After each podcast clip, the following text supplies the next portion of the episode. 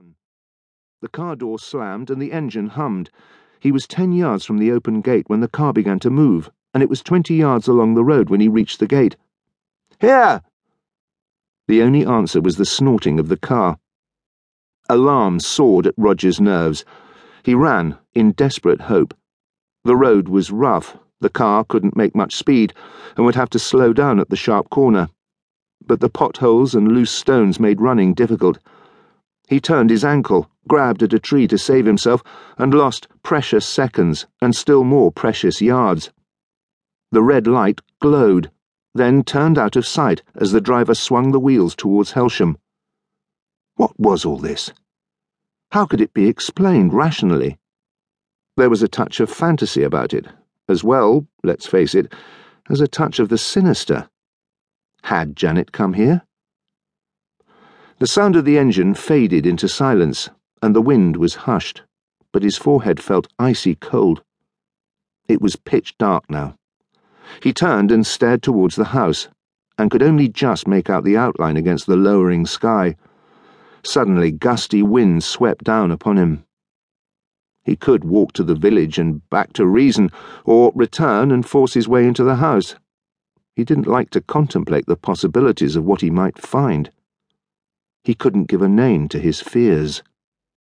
The sensible thing was to go for assistance. He could get a car from the village and come here with a local policeman.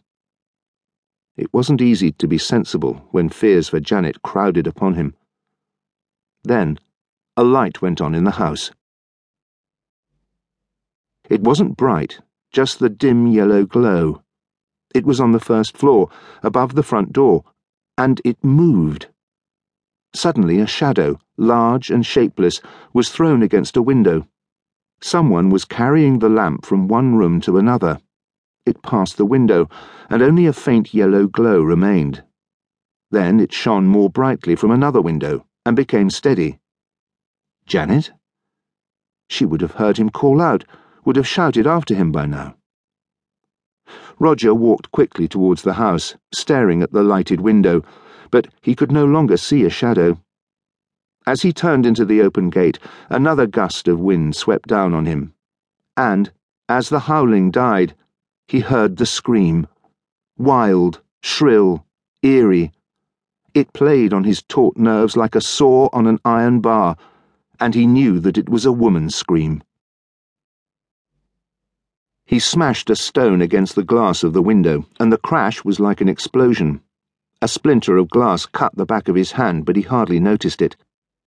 He bent his elbow and broke off the jagged splinters which stuck out from the side, then groped for the window catch. It sprang back sharply, and he pushed the window up. It was pitch dark inside the room. He used his torch for the first time. The beam shone upon oddments of furniture the mirror of a huge sideboard, and a door. He climbed through, but heard no more screaming. Whoever had carried that lamp must have heard the window crash, but there was only silence. He reached the door, pulled it open, and stepped into the passage. A faint glow of light came from upstairs, enough to show him the narrow stairs themselves, the gloomy hall, the glass in the picture frames hanging on the walls he put out his torch and stood quite still. There was no sound, no movement. Had he heard that scream? His teeth were set so hard that his cheeks hurt. He went slowly towards the foot of the stairs. Now that he was more accustomed to the light, he could pick out the banisters, the shiny handrail, the dark, blotchy wallpaper. He must go upstairs. He wasn't a victim of nerves. He started up the stairs keeping close to the wall to avoid creaking boards.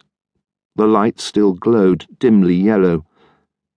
He reached a small landing and stood quite still, recovering from the first attack of nerves, warning himself to be careful. There were three doors, one of them wide open, and the light came from this room. He stepped softly towards it and peered inside. It was an empty bedroom. Empty, that was, as far as he could see. A huge double bed, with big brass knobs on the posts, stood against one wall.